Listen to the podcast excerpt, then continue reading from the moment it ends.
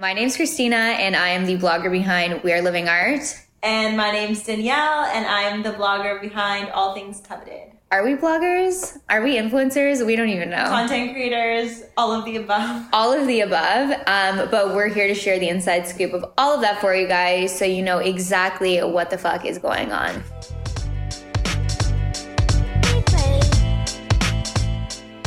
Hello, guys. Welcome back. For those of you who are new to the pod, my name is Christina, and I am the creator behind We Are Living Art. And my name is Danielle, and I am the creator behind All Things Coveted. And that is Bella sipping her water in the background. Um, we had a few interruptions last episode from her whimpering. We're hoping this episode we don't have that, so guys, just bear with us. I brought some treats. We brought some treats. We're gonna deal with the situation and do our best, or I might have to pet her the whole time. I just don't know how that's gonna look for the video, but very Doctor Evil. Very Doctor Evil. cat. Or what's that? Like the Godfather. Oh right? yeah, yeah. He's. Does he have a cat? I don't even. I, I don't know. So what's up? What's new with you this week? There's actually a new observation that I think we should take into consideration and announce on this pod because it's something fresh for you. Yeah, this week I watched The Game Changers on Netflix. And I ironically watched it on the exact same night. And Danielle like talked to, to me about it the next day. And I was like, first of all, that's so weird, guys. We do everything in sync somehow in it's bizarre. way. It's Sometimes bizarre. we show up to events in the same outfit. In the same exact outfit. Most of the time. Most of the time it's it's not even like we talk about oh like what what, what are, you gonna wear? What are you gonna wear or and it oh me too. It's literally we just How show up. Yeah, I know. Yeah. Anyway, so sisters. so I watched the Game Changers with my boyfriend and decided that well, I decided right then and there my mindset totally flipped and I'm gonna become uh, plant based. Okay. So I why only you... had cheese once because it's really good. Yeah. For someone who's cheese just transitioning, has, cheese has been the hardest for me. Okay. Meat hasn't been hard at all. I think it's super easy for me to like veer away from that. Mm-hmm. For me, it's more so I don't drink dairy, but the cheese has been. Or if you have a sandwich or salad, yeah. like it's hard to cut it out there. Um, so the Game Changers, I guess, documentary was. It's based on um, this UFC fighter he's the narrator. Yeah. And he got injured. Well, this is a spoiler alert. So for those of you who've watched it, or Here those the of cliff you, notes. yeah. so it's it's based on he was injured and he wanted to kind of speed up his recovery. And in his research, he discovered all of these clinical studies and proven facts that plant-based diets actually accelerate your energy and make you stronger and less better tired um, and just your best self basically. Yeah so uh, specifically when referring to athletes it does like have all those benefits. Obviously you know everyone's body's different and everyone should have a different diet mm-hmm. um, and should gauge their diet based on how they feel and they shouldn't just like follow something because of whatever. Of course. But no it was really really great and i mean i'm already very much um, like on the plant-based side of things like i do think it's better i think plant power is better in terms of like sustainability which is what my main deciding factor is for what my diet will be and the documentary covers how much impact uh, the poultry industry has on the environment poultry and and beef or just poultry oh sorry remember. poultry and yeah just like the, meat. just meat in general because there's so much water and waste and and basically all of the land that um, is taken up by yeah. keeping these animals and to, to raise them. To, yeah, to raise them and and yeah, it's crazy. No, I know. And like something that I personally find interesting, like, and this is why I do think plant based diet is the most sustainable diet, is because, like, sure, you know, like, you can have grass fed meat, you know, you can have like organic, really good for you meat. But even if you do that, like, sure, the, the, the farms where you like have like, say, the meat that isn't like grass fed, that's not good because you know the hormones are going to the animals they're not being treated well and obviously those factories or like barns take up a lot of space.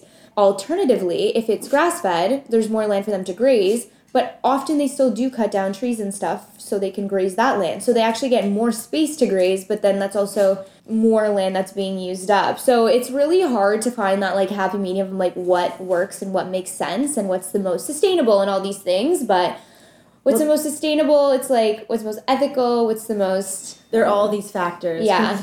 And in the documentary, it says so 15% of pollution comes from the animal animal uh, 15? 15 which they said was equivalent which i thought was astonishing equivalent to all of the pollution that cars planes and ships create so if we were to just cut that out completely that's 15% of the pollution that's being produced. Yeah. That figure alone for me i was astonished. And also the water they said some yeah the water to produce meat. Yeah they were like one burger is equivalent to seven gallons or something. it was Yeah. it was crazy anyways it, it mind blown. Yeah. and my mindset has totally changed. Definitely it's a struggle and how you were saying everyone has different diets and everyone's body is different so you you know you adapt and you react to different things differently. But thus far i've been loving it. I haven't seen a physical change or a energy change in working out yet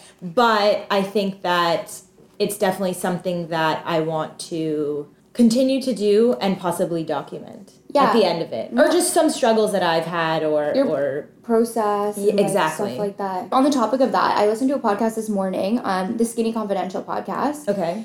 On their podcast they had a special guest so his name's dr will cole and he is obviously a doctor um, but mostly an expert in like functional medicine. Okay. So he goes in about diets and like what diets are right for certain bodies and stuff like that.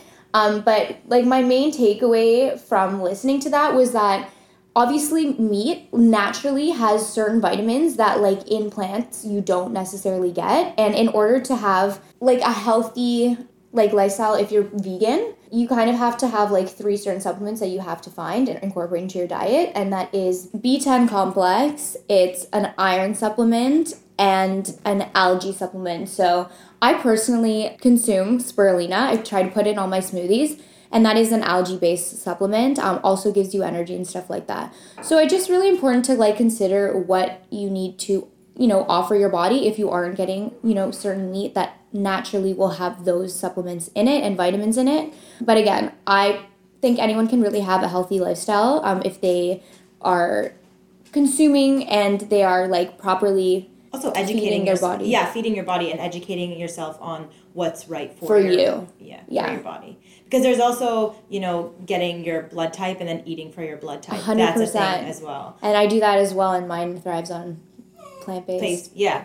And well fish is some fish as well but it's like primarily vegetarian yeah when I did mine, I for I, I knew that I all of the meats were highly like non-digestible for me. non me too i have very Yeah. low stomach acidity and because of that meat is obviously takes more like muscle power stomach power to digest and you can also gain weight more easily if you are eating meat and you have that blood type because it's a longer process you know what i mean Right. unless you're eating one meal a day it's like your body's not breaking down the food as efficiently as it could be living in big cities or main cities like Toronto, there are so many options. You can say yes, it's harder to go out to eat to socialize, but there are so many options now here. oh yeah Um, that it's not that hard, and it's not that expensive guys like It's the same if you were to go out to like get a um, pizza at like a Italian nice Italian place. Exactly. Or yeah, it's honestly bowls and salads and all that stuff. It's Meat- definitely more of an effort, but it's not as hard as you would think. yeah. Anyway, now getting into our episode today, we have an exciting guest. Um, her name is Shay, and we'll go into the details of what she does, who she is, and the important mission that she stands by. So, welcome to, or welcome back. We just did our intro, but we now have our exciting guest here. So, her name is Shay Invidiata. Very good. And um, yeah, why don't you go ahead and introduce yourself? Like you said, my name's Shay Invidiata. You did a really good job of pronouncing my last name. Thank you. Um, I am an entrepreneur. I've been in business for over 10 years and I kind of wear a couple different hats. I have a real estate team that I'm the director of operations for. I'm also a realtor myself. Uh, we have 25 agents on our team and we do over 300 million in sales a year. So it's Wow. a pretty big team. We're one of the um, most successful in Canada. And then for the past 10 years as well, I've founded and started an organization called Free Them, which is a nonprofit that fights human trafficking here in Canada. We have been really grateful that we've helped to amend the criminal code three times in Canada, implementing all kinds of different legislation to not only crack down on pimps and traffickers, but also to be able to help put in legislation that is going to help to support victims of trafficking. We do a lot of anything around uh, prevention. So, whether it's awareness, advocacy, events, of course, the legislation piece falls into that, education. I'm a firm believer that you can't fight that which you're not aware exists. And so, 10 years ago, when I looked at what was happening here in Canada, around human trafficking this was the biggest gap was that canadians were not aware not only what uh, that human trafficking is, but they didn't know that it was happening here. So I wanted to create a brand that when you saw purple, you heard freedom, you knew we were talking just about fighting human trafficking, exploitation in Canada. So that's been my journey for the past 10 years. And between real estate and human trafficking, mm-hmm. two industries that are highly stressful, very demanding in time. Human trafficking not the lightest and most fluffy topic. Definitely not. Uh, you know so there's a lot of dark days. There's a lot of upward hill battles. Not everything ends in a success story um, as you can imagine. And so with that in in my life over the past seven years i have uh, used different remedies and uh, natural products to create balance in my life to help alleviate stress to um, cope with having better sleeps. Yes. And so all that kind of stuff. And so what's kind of happened for me over the past almost year and a half is I would find, and especially find today too, right? Like there's this complete hustle of everybody wants to be an entrepreneur and everybody wants to, you know, have their own blog and be their own Instagram famous person, etc. Us, um, basically. hey, you guys are doing something. There's a big difference between want and actually having action behind it, yes, you know? So kudos true. for you guys for doing what you're doing. But I find that there's so many people, they just don't realize how hard it is, you know, that there's a grind. And more and more I'm hearing of people being on prescription drugs or getting sick and looking for ways to create that health you know, back into their life that they really lost, especially when you're doing the grind and lighting the candles on both ends and tireless nights. Yeah. And so for me, I founded uh, Shay and Co. about a year ago now, and it was again, it was like through that organic growth. I'd be like at the gym fitness is a huge staple of my life. As I told the girls I came here today with still wet hair, sweat hair from okay. my workout. but that is also the life of an entrepreneur. You got to roll from one thing to the other to yeah. get it done, you know? So, but what was happening is I was, I'd have people come up to me being like, you know, I can't sleep and I'm on sleep medication, or like I have this back pain that's just like not letting up and I'm on painkillers. And I would have these like allergic reactions being like, you can't be on prescription totally. drugs. Yeah. You know, antibiotics is like the killer of our era. And I have it, I have oils. I have these oils. They're not magic. They sound like they're magic, but they've got extreme healing properties. Mm-hmm. And essential oils are wanting to work with your body to heal your body. And I, I would just be like, here, just take these oils and let me know how you feel. And I would have people coming back to me being like, oh my gosh, I'm able to sleep really well. I'm getting deep sleeps. Back pain has lifted. What is this secret stuff you have? Yeah. And I want more of it. So you just bring them like say someone's at the gym, you just like, okay, tomorrow you came back and brought them yeah. like a sample of something. Yeah. And you yeah. were making these at that point? No, not making them. Okay. So I use um, doTERRA essential oils, okay. which uh, they are the largest essential oil company in the world. And um, more importantly than being the largest, because I always say just because you're the biggest doesn't mean you're the best. No. um, you know, but bigger isn't always better. But in this case, we are the largest, um, but most importantly, we're the most pure oils on the planet today. Uh, we test our oils 54 times before they come to you and me as an end user. Wow. And we are constantly on this pursuit of purity and not willing to take corners to cheapen our product to make more supply. And, you know, like I said, we test them 54 times before they come to you and I. And so for going on now seven years, mm-hmm. I've been mm-hmm. using their products and there's an opportunity within doterra that if you want to step into the business you can At the time, I was just a wholesale customer, so we've got all these perks and benefits that if you have a wholesale account, it's kind of like having a Costco membership. You know, you can buy a Costco membership and get everything at discounted prices and in bulk. And so that's what our membership offers, where you get 25% off of your products for the entire year. And we have more than just essential oils. We have products that are based in essential oils, whether it's your shampoo and conditioner, Oh, wow. um, whole skincare line, Okay. detergent, deodorant, you know, hand soap. I mean, there's so many different products that toothpaste that we have that you're knowing that you're getting something that's pure and just because a product says it's chemical free in today's day, you Doesn't know, necessarily unfortunately mean that. Exactly. And so with doTERRA, we are very transparent with that. That you can go online. We have a third party company. Um, all of our products have a quality ID on it. You can put it in online. You can actually see the quality report. And so when this kind of all started happening, where people would come to me and say, "Yeah, I want more." Initially, I I sloughed it off to my girlfriend in the states who's doing the business, and I was like, "Here, Here you you ju- yeah, you just enroll them. You, I don't know anything. Yeah. You know, sometimes I still feel like I don't know anything, but like Don't we all though? I feel like that's with everything. but, Yeah. and that's kind of how it should be, right? Like always wanting to learn in And life grow. and Mhm. grow, right? And then it just kind of got to a point where I'm really passionate about it, in that when I see somebody who is in need of something, if you have something that can help them, um, especially in a natural way, why wouldn't you share that with Mm-hmm. them? And so it just kind of kept snowballing and snowballing, and then all of a sudden I was like two people, and then four people, and then like ten people, and like now I have about a hundred clients, and like it's still growing. Obviously, you know, I want to have it into the multi thousands um, course, yeah. eventually. So that's kind of like the very long way to say who I am and what I do. yeah. Very Um, multifaceted. Yeah, very multi. Just uh, touching on Shay. So, did you start it after you saw that you were getting traction from like clients for this essential oil company, or what exactly is Shay and Co about? Is it like a platform, like a blog platform, like? Yeah, so I started a separate Instagram account that's really focused on anything to do with health and wellness. And by wellness, it doesn't necessarily just mean what we're putting in our bodies or on our bodies, but also what are we doing with our minds? Like, really, mind, body, soul. Health really starts with your mindset first, and everything else flows from there. I had started years ago um, a hashtag called Shaformation. And it would be all my cute. like. I stole it from Beyonce's album. No way. Yeah. Okay. There's a music Like, video too, guys. You can check Yeah. Right. Yeah. Coming 2020. Seriously. um, but truth be told, I you know I, I took it from um, get into formation and I was like Shay formation. It's got the spring to it.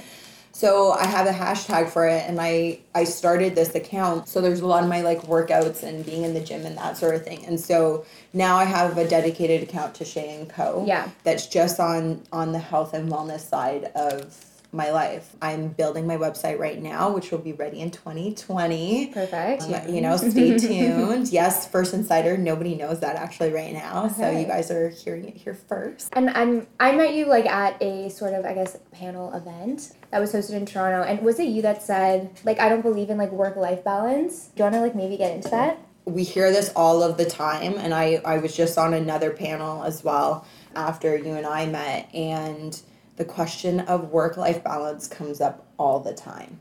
And I just one I don't believe in it. I think it's a myth, and two I don't think it's possible. I think the goal needs to be or the focus needs to be is balance overall in life. As an entrepreneur, there's no way that you can say that every day you're going to be able to do the five things that you want to get done. You know, there's days where my workouts have to get adjusted and changed. There's certain days that I unfortunately have to skip my workout and I didn't plan for that, but something comes up and you just can't make it happen. And so, does that mean that I'm unbalanced in my life because I didn't get my workout in? Or, you know, you're always going to have this split on the scale. The pendulum is never going to be in the middle. And so, for me, I believe that you should be looking for balance overall in your life, knowing that every day we wake up and every day we go to bed, we're in control of how our day begins and ends. You can't control. Wow, I just got the chills. No, yeah. it's true though because everything's a choice. Yeah. You're choosing Yeah. what you want your life to be, and every day is that choice. Yeah. And you can't control what happens in between. My plan today is to come here and obviously meet with you guys, do our interview, and then I've got a few other meetings and appointments after that. But who's to say that I'm going to drive out of here and get into a car accident? Knock on wood. But I can't control what's going to happen in between my planned day. What I can control is how I start my day and how I end my day. And for me, I'm always, I have these tools around me that allow me to start my day to create positivity mm-hmm. and with extreme gratitude in my life obviously using essential oils to help balance and center me. Mm-hmm. And there's different oils depending on what type of day you might be having. Like do you need a little more motivation? Are you having your rest day? So is it a little more zen oils? Setting the tone for your day using essential oils. Mm-hmm. And then bookending on the end is creating kind of like a ceremony for yourself the rituals at the end of the evening that help you to release anything that was negative in your day that doesn't serve you to let it go. And everything that was gratitude in your day to continue to thank the universe for that. Maybe it's doing a 5 minute meditation before going to bed. Maybe it's doing even 5 minutes of yoga. You know you don't have to take a full hour but does your body need that extra relaxation and detox using essential oils to diffuse in my bedroom to help create the environment that i need to go to bed mm-hmm. and so these are two for me that I, d- I my routine my morning and my evening are super important to create that yeah, balance I want to get into. I was Like gonna what say, is a day in life and what is your morning routine? and your evening routine to do this winding down and getting started because I think it's important. Everyone has a slightly different version, and Sure. it's very interesting to see kind of like what gets people in the mind space that they need to be in. So I think having a morning and an evening routine is similar to meditation, and I'll make this parallel in that when you meditate, there is no right or wrong way, and if you don't meditate every single day, the notion is to kind of get hard, cracking down on yourself that like "Oh, I didn't meditate today. And meditation will teach you that it's not about getting it right every single day. It's about picking up where you left off and just continuing to move forward. So I think anybody who doesn't already have a routine in place, the struggle can be real at the beginning where you're implementing new habits. That's what it is, right? And 21 days to form a habit. So you can make a list of what you want your morning routine to be and try to bookend it on the end. But if you miss a day or you don't get it right or it doesn't happen, you have to give yourself grace Yeah. for that, right? Just let it go. let Like, it go. it, I and can't do just move on. yeah. Right, you know? Because it's hard. Like some people might listen to this and I'll share my routine. and they'd be like maybe they want to do two out of maybe the five things that I do. And in the beginning, that's going to be a challenge, you know, because it's not it's not in your regular yet. It's not like waking up and brushing your teeth, which that is all part of our routine. You know, so for me, I like to wake up and start my day and do me before the rest of the world. Usually, not always, but usually that means like not touching my phone until I've done my like top three things to get my mindset right. I wake up and I have a, uh, I use Breathe. It's a meditation app. Okay. It's phenomenal. And I have to be honest, I am not a meditator. I'm becoming one, but in January of this year, it was one of my things I really wanted to incorporate into my life for many different reasons. I knew this year was going to be intense for me, so I really wanted to go into a deeper focus state, and meditation is a great tool for that. Plus, you know, like Oprah says it, and Tony Robbins, and all of these, like, you know, big people that Yeah. say, like, it's changed their life. And I'm a firm believer in, like, studying the people who are successful that you want to be like. 100%. Yeah. I actually also downloaded not Breathe but Insight, and I'm sure it's very similar. And they have like catalogs, Oh, and you can set the time that you want to meditate, like for Awesome. one minute, five minutes, ten minutes, and then you can pick either a track Right. or someone that's guiding you. I found to be easier than you know any other types of meditation that I've tried in the past because you can really cater to what you're feeling that morning. Sure. Sometimes you may want like to hear birds chirping, like you know, Yeah. beach waves. Yeah. Is that similar to the Breathe app or? It is. They've got all kinds of different things on there from like, I use Headspace. I've never heard of that. Oh, so they have like British accents, which is probably why I like it. But there's like different almost programs, and each Yeah. program is like fi- about 15 sessions. And like when you start, it's very general, but you can go into like doing meditations for certain intentions, like for example, balance or relationships or like things like that. So Okay. if you are trying to discover something and need some guidance, you can go ahead and do that. Breathe is kind of like that as well, where very similar. You can choose meditations around affirmations, whether if you want to lose weight, you want to deepen your relationship Mm-hmm. with your partner, mindset for the day, positive affirmations, deep sleep. They have like even called the awake meditation. So if you're traveling, like maybe like you're on the TTC, maybe you're driving in your car and your mind is going a mile a minute and you just need to like out. check out and like realign and recenter yourself. They have one that's like for you to be awake. I need that. Yeah, Especially driving. right? You yeah, it's good. Yeah. In those situations for me, that's when I get the most anxious or stressed out is Right. in those situations like sitting in traffic that I need to just breathe and say, "Okay, I'll Yeah. get there when I get there." Yeah. Because in my mind it's wasting time. Totally. But there's no other way of going about it. Sure. Right? and it's out of your control. Exactly, which we've been Right? talking Yeah. about. And it's like, so you wake up, you open breathe. Yeah, it's only five minutes in the morning. Sometimes I uh, well, sometimes actually I should say I've graduated up to about twelve minutes. Um, Amazing. but depending on what my day is entering into, I will minimum do five minutes for sure, and then I try to do like a twelve minute one. Uh, so that's kind of what I'm on this week, anyways.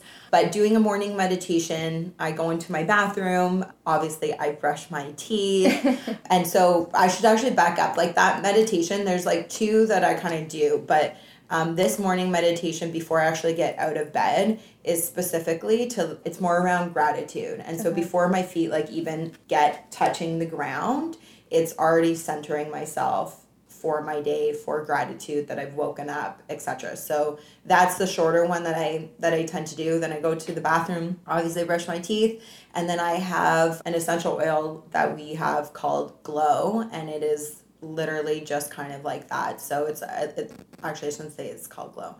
It's called um, Yarrow Pom, but it's our Glow oil. Okay. And it does just that. And makes so, glow. Yeah. and it's kind of it has a bit of like um, a blue tint to it and it just helps to take out wrinkles any kind of black like Need that. stuff around your eyes I need that. Yeah. like it is a godsend i will like put on my forehead because my botox is lifting so i'm like okay we gotta tighten this up a little bit you know so that stays in my bathroom and then i do my gratitude practice. So i have a gratitude journal and i spend at least five to ten minutes um, just in that. And gratitude is such a it's a beautiful thing to exercise. And if you've not done that um, or if somebody listening hasn't done that i encourage you to do it because it just changes your perspective on the entire day. And it's not like i'm really grateful for my mom and dad or i'm really grateful for my brother which like You can start you- there. you can start there totally. But it's it's looking for small things either in your day and depending on when you practice it i like to start my day with it. So sometimes my gratitude journaling is reflective on the day prior like what was i grateful for in that day that happened that are are small but they're reasons to be thankful. Like the person who like let you in in that traffic jam Right. you know and thanking them for that. You know the other day i had a really genuine conversation with somebody at the starbucks drive-through and it was like really nice. Like it was just like it was very genuine. And so i just like thank the universe for that because mm-hmm. so many times it's very artificial or you're going through the drive-through so it's like time is money money is time you know? Getting a parking spot you know how many times we drive around and we get crazy because we can't find a parking spot you know? So like being able to pull in to go get groceries and being like wow there's a parking spot there. It's like looking for those smaller things to even maybe enjoying just a cup of coffee being able to just really sit and enjoy being present in that moment. After I do that, it's then followed by a longer meditation, and then I go for my workout. And so my workouts are always done in the morning. Uh, those are non negotiables for me. Um, I treat my workouts like appointments with myself. I always say if it was a client or a podcast interview, you would not trade it off for anything else. And you are your most important client. So if Really good. I love that. I'm not in the best version of myself. I can't show up to serve my clients Mm-hmm. um, in the best interest either. So I'm very, very adamant about that. And so I encourage people, whether it's in the afternoon or in the evening, book in that time. And when your client or somebody says, hey, um, can we meet up from 5 to 6 p.m.? You tell them I have an appointment already booked in that time, but I'm happy to meet you before or after. And it's amazing how people, whether you tell them what you're actually doing or not, it's irrelevant. If they really want to meet with you and if it's really important, saying no, they'll be fine with it. They'll and find you'll another find time. another Yeah. time. But if you're willing to start trading off things that are important to you as your schedule gets more full and more full, you end up really resenting what you're doing. You might be passionate about it in the beginning, but it won't be like that for long because you're cutting out the things that are important to you, whether it's fitness, it's uh, it could be meditation, it could be hanging out with somebody. Whatever is truly of value to enhance your life, you need to book those in as appointments, as if it was a meeting with a client, and you don't trade it off. So mornings happen for me uh, with my workouts, and then in the evening, very similar but a bit of the reverse. I like to clean down and turn down my kitchen in Oh, the evening okay. before kind of like call it kissing it goodnight, if you will, which my mother would be so proud of, as I'm sure your mother I'm, I'm the same way. I need the dishes to be done, Yeah. like the load to be, or Yeah. if I'm putting them in the dishwasher, it to be running. Do you love Yeah. to cook? Or- So I don't love to cook, but I obviously I can cook. yeah. Obviously, I- it's Italian. Yeah, you know, um, most people would say this, not just even Italians, that to cook for other people is way more pleasurable than to Yes. cook for yourself. I That's am. what my mom says, so she doesn't have to cook for me. Oh. She's like, I'm like, okay, great, thanks. Mom." So you, you're you Clean up, Clean up the dinner. kitchen. clean up the turn kitchen, which. I get from my mother, which of course, you know, was always a chore when I was younger, and now it's it drives me crazy if Yes. I don't have a clean kitchen before I go to bed. But I also think it sets the tone for then how you start your day. Yes. Right? Like it takes the chaos out of your life and the clutter and you're starting clean, you're starting fresh, you're starting organized. So I think it's a discipline that's really important that goes beyond whether you care if dishes mm-hmm. are in your sink or not. But it's scientifically proven that people who make their beds in the morning will, are going to be more successful in life. It has to everything to do with deciding to take action. Then the flip side and the other scientific is what the mindset comes home to. Again, going back into chaos Mm-hmm. because you're coming home and it's not neat and tidy. Right. It's actually not welcoming. It's not fresh. It's not exciting to get into. When you go to a hotel, are you excited to see that bed where like Yeah. and maybe your linens are not going to be like going into the Ritz Carlton where it's like perfectly like snugged in. But when you see a bed that's not been touched, you're like, I can't wait to get into that bed. Mm-hmm. Versus if the maid services don't come that afternoon to clean and you come back into your room and your bed's still not made, you're annoyed. Yeah. You're like, but why? Because the logic for some people would be like, well, I'm getting into it later. But it's not the same feeling. And so when we do this in our household, that temperament is what we become becomes our new normal. Mm-hmm. So it's the same thing with the dishes. It's like it just becomes a state of your mind when especially as entrepreneurs, we need to be organized, we need to be clear, and having that like fresh slate every morning. Every evening, I kiss my kitchen goodbye. I have at least four water bottles, one that looks uh-huh. like this, which you guys can't see, but I, I brought my own water bottle to the interview today. And they're all filled with essential oils. So I will put in, depending on um, the type of water I want to drink, I will put in kind of grapefruit, lemon, green mandarin, one drop of peppermint. Peppermint's a really great substitute for caffeine. Okay. So if you're wanting to drink less and still feel that uppity up and more alert and to help you focus, peppermint's fantastic for that. So I'll put one drop in with um, different citrus oils that I love. And then they all go in my fridge. And throughout the day, like I never leave my house without one when I'm sitting doing work at my home because I'm able to work from home a lot. I always have a bottle of water.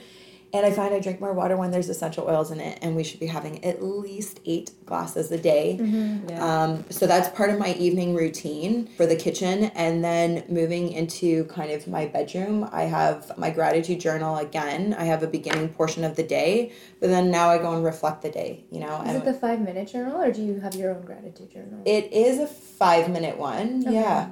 I have one like that because Yeah. you put like your morning, then three things about, and then you come back and you put three things about that day that went really well, and then one thing that didn't. Very similar. And I mean, there's so many great gratitude journals. Like, yeah. and I think that's a valid point even for anybody who's listening and going, where do I start even with that? I don't know what I would do to get one of those five minute journals. And there's a handful of them, whether you get it on Amazon or go into Chapters Indigos. Yeah. But again, it's like taking reflecting on on what happened in your day. And yeah like what didn't go okay how can you make tomorrow better? It's and always it's always about perspective about your perspective of things. You can't uh, like you were saying you can't control the things around you. The only thing you control is your perspective on it. And to take that a step further, there's this lovely line that says that maybe, just maybe, life is happening for you and not to you, which many people, and myself included at times, where I will get a freaking parking ticket and I'm like, why, why, why did this happen to me? Yeah. Right? And it's like, why is this happening to me? Why, you know, did this just happen again? Or this is just my luck? and everything that happens in life and i guess this is subject to belief too again it's going into that perspective that life is happening for you and it's not happening to you so that mm-hmm. anything that didn't go according to plan anything that what we would consider negative or hard and not debating whether or not those things are probably mm-hmm. true you know like a loss of a loved one like that is obviously a very hard thing to go through. But if we're able to say maybe life is happening for me not to me it changes your perspective on everything that does happen. Is to kind of look for the lesson look for the good We just want to get a bit into your the organization that you started, so the not for profit. Mm-hmm. Um, so it's called Freedom Walk. free them Free them. Okay. Yeah. And there's a Freedom Walk, Correct, which you yep. can get into. So you started that ten years ago, and it's because you found that there was no one in the space really drawing awareness to this issue, Mm-hmm. especially in Canada, which honestly I think is pretty accurate because I think people always make the assumption that it's human trafficking, like oh, in like a different country, in like a third world country, like not here. So by drawing awareness and stuff to that, like how did you come up with the name first of all, and um, why did you decide to start your own instead of trying to find something that already kind of existed in that realm? I'll start with the name. I rarely get asked this, so um, it's Okay. actually a unique question that I like to answer. I think out of over 10 years, I don't even think I've ever been asked that 10 times, really which is, yeah, it's wild. I went to Camp Mini-Yo-We, if anybody knows where that is. It's up um, in Huntsville. And we used to have this thing at camp where it was only in boys' camp where they would have a name and then it would be spelt something else, but you would read it and you would pronounce it differently. So, Okay. for example, I'm probably aging myself. Do you, do you guys Okay. do you guys remember the Teeny Bopper magazines YM and 17? yes 17, yeah, Okay. that was Yes, like my go yeah. So, and hopefully whoever's listening to you will know. but there used to be these magazines back in the day called YM and 17. So there was this guy at boys camp, and his name was YM. That's how you pronounce it. But to spell it would be 17. Like, so it was this play on words. Okay, always, okay. right? So I had my camp name. I was the first girl in girls camp to do this, where I loved cars, still love cars back in the day. So I wanted my and my favorite car at the time was the Carrera 911 Porsche. So my name was Carrera, Okay. but you would spell it 911. So you'd see 911 on paper and you'd read it and say out loud Carrera. Okay, I think I get it now. So yeah, kind of little like cheese ball, but it's important to the story. so when I was in my twenties, I started my journey started when I was eighteen, and I moved to Hawaii. And over, gosh, probably about 2003 to 2010, so seven years, this issue followed me, and uh, my eyes became open and aware to it. So I was still in my 20s, and I was trying to think of something that was really kind of cool. I looked up in the dictionary, and this is actually where our logo is. If you look up in the dictionary, mm-hmm. there's all the phonetic where it says like it sounds like, and there's usually a speaker, and then it says like how you would phonetically say the word. So I'm like, freedom, right? And I was thinking about, well, what am I aiming to do? Is like to free those that are enslaved, to free the victims. Mm-hmm. So literally, it became a play off of words of freedom, and free them mm-hmm. is it sounds like freedom. And all the time over the past 10 years, I'll be doing interviews or at like somebody will introduce me at a speaking engagement. And every now and then it rolls off their tongue as like, oh, I'm the founder of Freedom is here. And I'm like, it makes me laugh because that was kind of the purpose. intent and the purpose without them realizing it. And so literally from my camp days of this like play on words and like you would read it one way but it sounds like something else or vice versa. That's kind of where the name originated from was wanting to free victims um, for freedom. Mm-hmm. And so our logo is exactly that in the dictionary. It's like the speaker with the brackets and then free them, like phonetically, Oh, like freedom. okay. Yeah. What opened your eyes to this issue? Because obviously, I mean, for me, thinking about in Canada, you don't see it as being so close to home, like Christina had mentioned. Mm-hmm. Obviously, it's an issue, and obviously, it is in our country. But what exactly opened your eyes to it? So my journey started in 2003. I was 18. I moved to the island of Oahu in Honolulu. Specifically, I lived in Waikiki to start university there at Hawaii Pacific University. And So cool. yeah, and you're from Toronto too, and you Yeah. decided, Well, you wow. kind of like look. Hawaiian now that like you say you're like living, living in Hawaii, The just like vibe, tan, yeah. like long Thank hair. yeah, I know, like my beach craziness of hair. Yeah, Oh my God. yeah. So moved to Hawaii. Have any of you? Have you? Either of you No, been there? I I've would been to Maui. go. okay. One of my literally went there when I was maybe. 15 or 16 and I was like this is one of the top 3 places in the world for me like Isn't it? favorite like the weather there's no I don't know I remember there being like no bugs or something and I was like this is like insane it's hot like no one's just nothing's disturbing you when you eat like you know like in the summer Yeah, here it's just yeah. mosquitoes and stuff Or those I don't know. gnats? I hate those gnats. Yeah, Yeah, no, I mean obviously Hawaii has bugs. But- yeah, Yeah, of course. no, I just Yeah. it was I would love to definitely go. we'll go You need to go. and rent like a I want to rent like a jeep and like drive around and like do that. How old were you when you went there? Fifteen or sixteen. Okay, yeah. So it'll be a nice experience to go back, like in the adulting adult. phase. Yeah. right. Yeah, exactly. Well, when you go, let me know. I'll give you the local kind secrets that we don't tell the Hawaii, Yes. which are all the white people that come to the island. Okay. but I'll give you the local secrets. In Waikiki, there's three main roads that parallel the ocean. The middle one is known as, or it's called Kuhio, but it's known as Candy Lane. And that's literally where the girls walk the, the track at night. And so the track is just simply any place that, quote unquote, a prostitute or a girl who's selling sex would be found or seen. So I would watch In Paradise, as you just described yeah. kids by day with their families. It's around where the international market is, so highly dense with tourists. A lot of families, young people, people wear you know carrying their surfboards in their bathing suits, all happy go lucky. And the moment that it starts to get dark in Waikiki, you start to see young girls that are walking the same area with next to nothing on and I was 18 at the time and I would see girls that were evidently younger than me, you know, 13, 14, 15 years old. And we all know that if we put on mom's high heels and red lipstick, an 18 year old or a 13 year old can look like an 18, 9 year old very quickly. Um, and so I could just tell that these girls were a lot younger than me. And I wanted to understand, I wanted to understand why they would choose to be in this industry, why they would choose to be in this lifestyle. At the time, like regardless of what you what I believed or what anybody really believes prostitution is right or wrong, for me was irrelevant. I just truly wanted to understand why. Why quote unquote choose this. So I started reaching out to the girls and it's over about a two and a half year process, much longer story. Could you communicate with them? Like, did they speak? Did you speak their language, or did you guys just speak English? Yeah, you know what? That's a fair question. You would see all different colors of the rainbow represented. So mm-hmm. between, you know, black, white, Eastern European, Asian, geography plays a big thing in trafficking. You know, pimps, traffickers really see the girls obviously as products as good commodities to be sold. So it boils down to basic Yes. economics.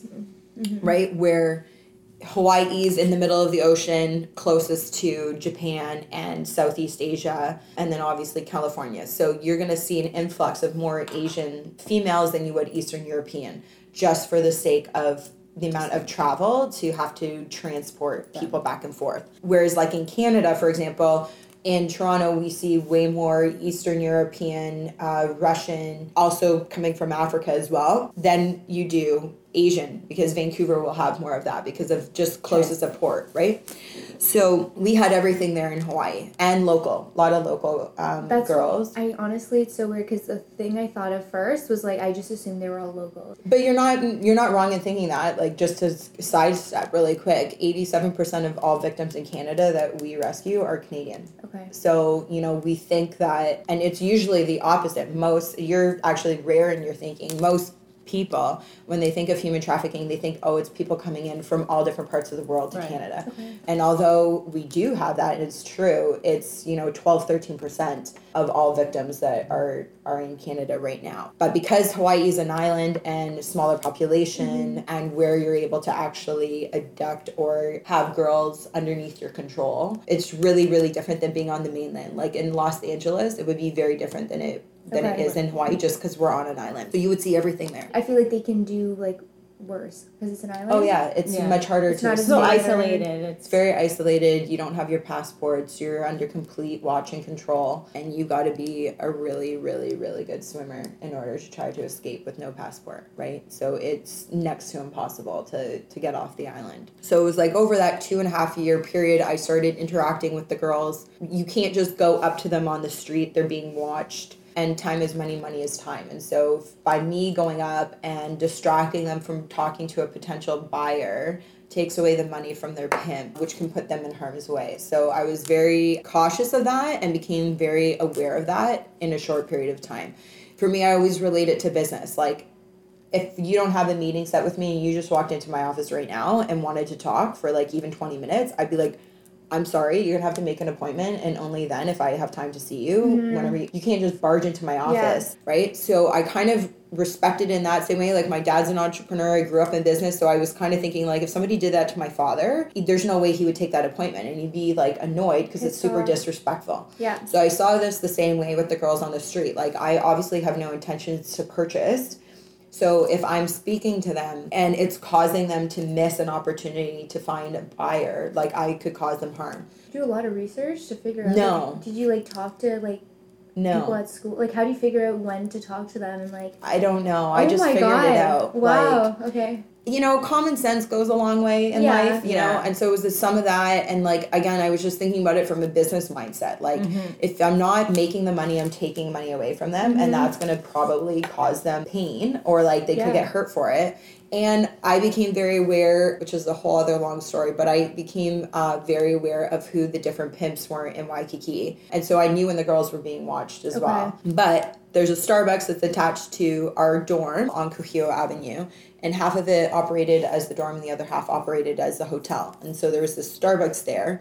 And because Waikiki is, you know, one of these places where you can shop till 11 o'clock at night, you know, the Mhm. clubs are there till 3 o'clock in the morning, even crazier since like the whole emergence of the Kardashians, like in Hawaii and all that crap Of course. you know, um, which was way past now, like from when I lived there. You know, I was there till 2006 for three years. Okay. There was a, a Starbucks that's open uh, Thursday, Friday, and Saturday till one o'clock in the morning. And Okay. so I would go in two days of the week of those nights and I would just study with a girlfriend of mine. Mm. And I gave my credit card to the barista and I just said, whoever looks the part, not that you're judging, but you also know, like, you know, you have repeat customers that come in girls talk, blah blah blah, and you just know you, you see the same faces. So I just said, whoever looks the part, just pay for their their coffee.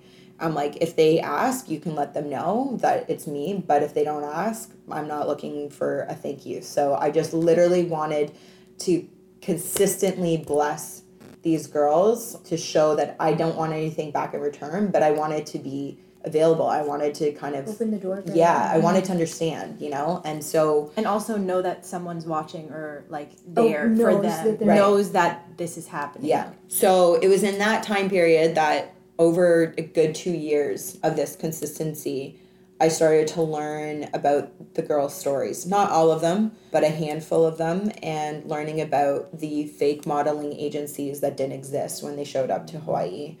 To the boyfriends that promised them a dream vacation of a lifetime, and it literally turned into their worst living nightmare.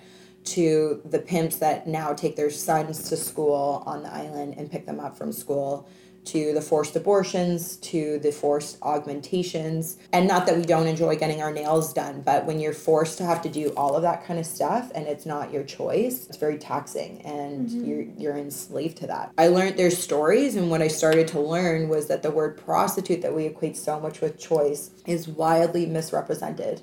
And the, the more accurate term to be using is prostituted. When you learn that word, usually thereafter you learn this word called human trafficking. And back then, um, and it was still actually a couple years later, I didn't learn about what actually human trafficking was till I moved to Vancouver. The whole time I lived in Hawaii, I was describing what human trafficking was, but I didn't know there was a term for it. So I would call my parents and say like listen these girls are like they were lured they're being forced they're not wanting to do this and like they're being exploited for money and completely controlled. So all of that is what human trafficking is. Yeah, totally. i just didn't know that there was a term for it. And when i was living in hawaii i remember sitting on the on the beach in an evening and i had my i had a chai latte that was my starbucks drink back then and I just come out from the ocean. So it's like sitting in my sarong, which ironically enough was purple, and that turned out to be the Freedom color, which like call it maybe it's meant to be, or maybe I'm reading into it, making it up, but it legit was purple. Okay, uh, which for anybody who doesn't know what Freedom is, that is our official uh, our official color is purple. And I remember thinking to myself and looking at what was happening in Waikiki and going like, who's here for these girls? Like, who is standing in the gap? To be their voice and to share their story and there's nobody. For me i was like if i was a victim and this was happening to me i'd be praying that somebody would be coming for my rescue. I would be praying that somebody would see me as a victim and not as a whore not as a slut not as survival of the fittest not as she must have made some bad decisions or not as she's doing what she needs to do in order to survive mm. all of that especially the last two, I absolutely hate it when we've failed our daughters in society when that's even an option. Like to say, well, she's doing what she needs to do to survive. It's like at that point, like we've actually just failed. Like failed their daughters. That should never be what somebody needs to do to s- quote unquote Survive, survive. yeah. Especially as a female, when we look at these situations, we label one of the following that I just said and that wasn't the truth and i was like their voices deserve to be heard and right now they're just being silenced so i vowed back then that i didn't know what i didn't know how but i was going to share their stories as loud as i could to whoever i could and from that i moved from hawaii to vancouver and then i lived in australia as well and this whole topic kept following me. And it was really more or less that I just now saw the world through a different lens and I would see things that I hadn't seen before mm-hmm. and what maybe we would attribute to a really weird situation or that feeling in our stomach that that looks off or doesn't look good but it's probably nothing and then we continue on with our mm-hmm. lives i knew now what was happening and also seeing it in government between that what was happening with the australian government and so when i came back to canada Yeah. in 2009 I wanted to. Yeah. I moved back to Vancouver. Um, yeah, I was in Van for two years. Went to Australia. Came back Okay. um, to Van after that year. Stayed there for about another year, and then came to Toronto. Okay. So in 2009, when I came back to Canada, I was really eager to understand what our government was doing. Being Canadian, living in the United States of America, the two most free nations on the planet, and even Australia, it's up there, you know, high ranking for freedom. Mm-hmm. So call it like one of the top three countries in the world for freedom. Mm-hmm. And I was like, how is slavery, how is this happening so apparent? and nobody's doing anything about this. Mm-hmm. Like, how's that happening? And there was this disconnect when I looked at the landscape of Canada. There's this disconnect between what we would call frontline agencies, so organizations that are helping to either rescue or taking in victims of trafficking and helping to rehabilitate and restore their lives, versus what was going on in government, the public, Nobody knew that this was happening. Even in our government, there was one politician at the time that was starting to do some stuff on human trafficking. But you ask any politician about human trafficking, and they would think you have like, they're looking at you like four eyes on your head. You're like, you know, no clue what it is. They couldn't define it. Still in the earlier days, our former Minister of Immigration did not know the difference between human smuggling and human trafficking, which it's like, you're the Minister of Immigration. How do you not know the difference? Yeah.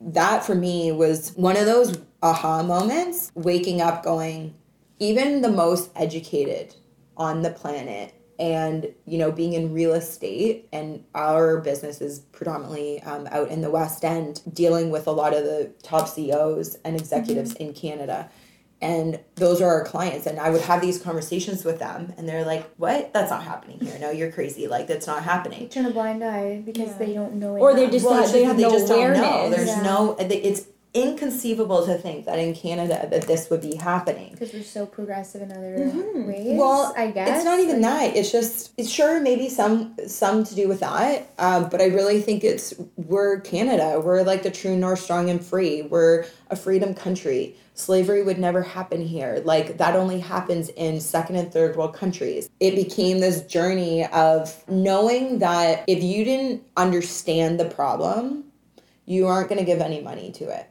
Mm-hmm. And learning that human trafficking is a 150 billion dollar industry every single year. It takes not millions, it's going to take billions to actually fight it and to make a proper dent in it. And it affects over 30 million people today globally, which is basically the population of Canada.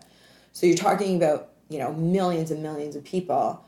And if you don't understand the issue, you're not gonna you're not gonna partake. You're not gonna do anything about it. And so that was for me looking at my clients in Oakville and having an opportunity to say, would you support? Would you donate? Would you contribute? But then them going, I don't understand the problem. So if I don't mm-hmm. understand the problem, I'm not gonna give any money to it. Like it. right now, us doing you know our little talk you might easily just be like, if I asked you for a hundred bucks towards freedom, both of you probably would not think twice about it. Mm-hmm. You wouldn't really care about a tax receipt, like, or where the money is going to. You'd be like, wow, kudos to you, Shay, for like, you mm-hmm. know, your story and what you saw and like what you did were like inspired and like for your efforts, like, we'll give you a hundred bucks. If I asked you for 10 grand, you'd kind of be like, okay, we need to understand more. Where is the money going? How is it being used? Yeah. Making sure it's not going into Shay's pocket.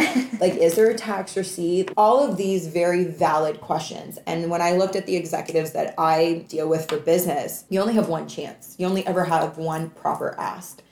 And so that's really where freedom was birthed. I saved my asks. I was like, I need to create something that is all around awareness and education so that one day I can go to certain people and say, Would you donate 10 grand? Scotiabank at our walk that you briefly mentioned, you know, mm-hmm. were was a major sponsor of ours again for the second year in a row.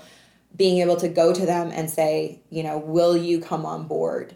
and that doesn't just happen by by accident there was a long lineage of work we had to do in the country to educate that this is happening here why mm-hmm. should scotiabank sponsor something like that for something here i'm sure they would quickly sign up for something that's happening like in africa but we 87% of victims here are mm-hmm. canadian like the problems here that's really how and why freedom was birthed is i wanted to anything around preventative measures to fight human trafficking to raise awareness, raise funds, to educate legislation as well, because we can do advocacy all day long, but if the laws aren't there to support all of the work and the Yeah. advocacy, like what's the point?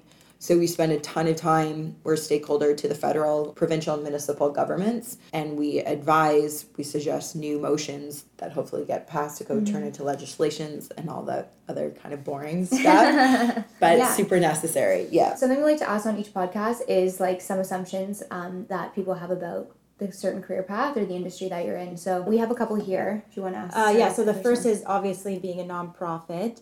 Some people would maybe assume that it's hard to find people to work for you for free. Is that true? Or and also, is your team large? Um, great question. And as you know, you know, uh, not all nonprofits have to be volunteer. Because Mine just grants? Do you, do you apply for grants or? um, we actually haven't in the past. We've always just relied on private funding or sponsorship, and we could, but that just becomes almost like a different full time job for me. Even though Freedom's already like full time, we've just always, I've always been of the mindset that I think that there is more than enough to go around between people's time and money and passion that I never felt that this needed to be something that we needed to use money for to employ people. I really think that there's seasons of time where people come in and come out of your life.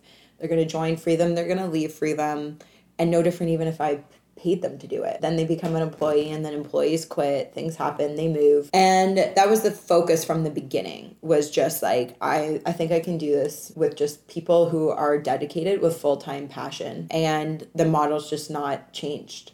Uh, so today we have 15 people that sit on my core committee And out of those 15 fiver hour officers and directors, one of which I am, of course, and the officers take on a more day to day type of role and position. And then our committee are the ones that are more intricately involved throughout the year mm-hmm. that then support the different officers for the different functions that we and roles that we do within Free Them.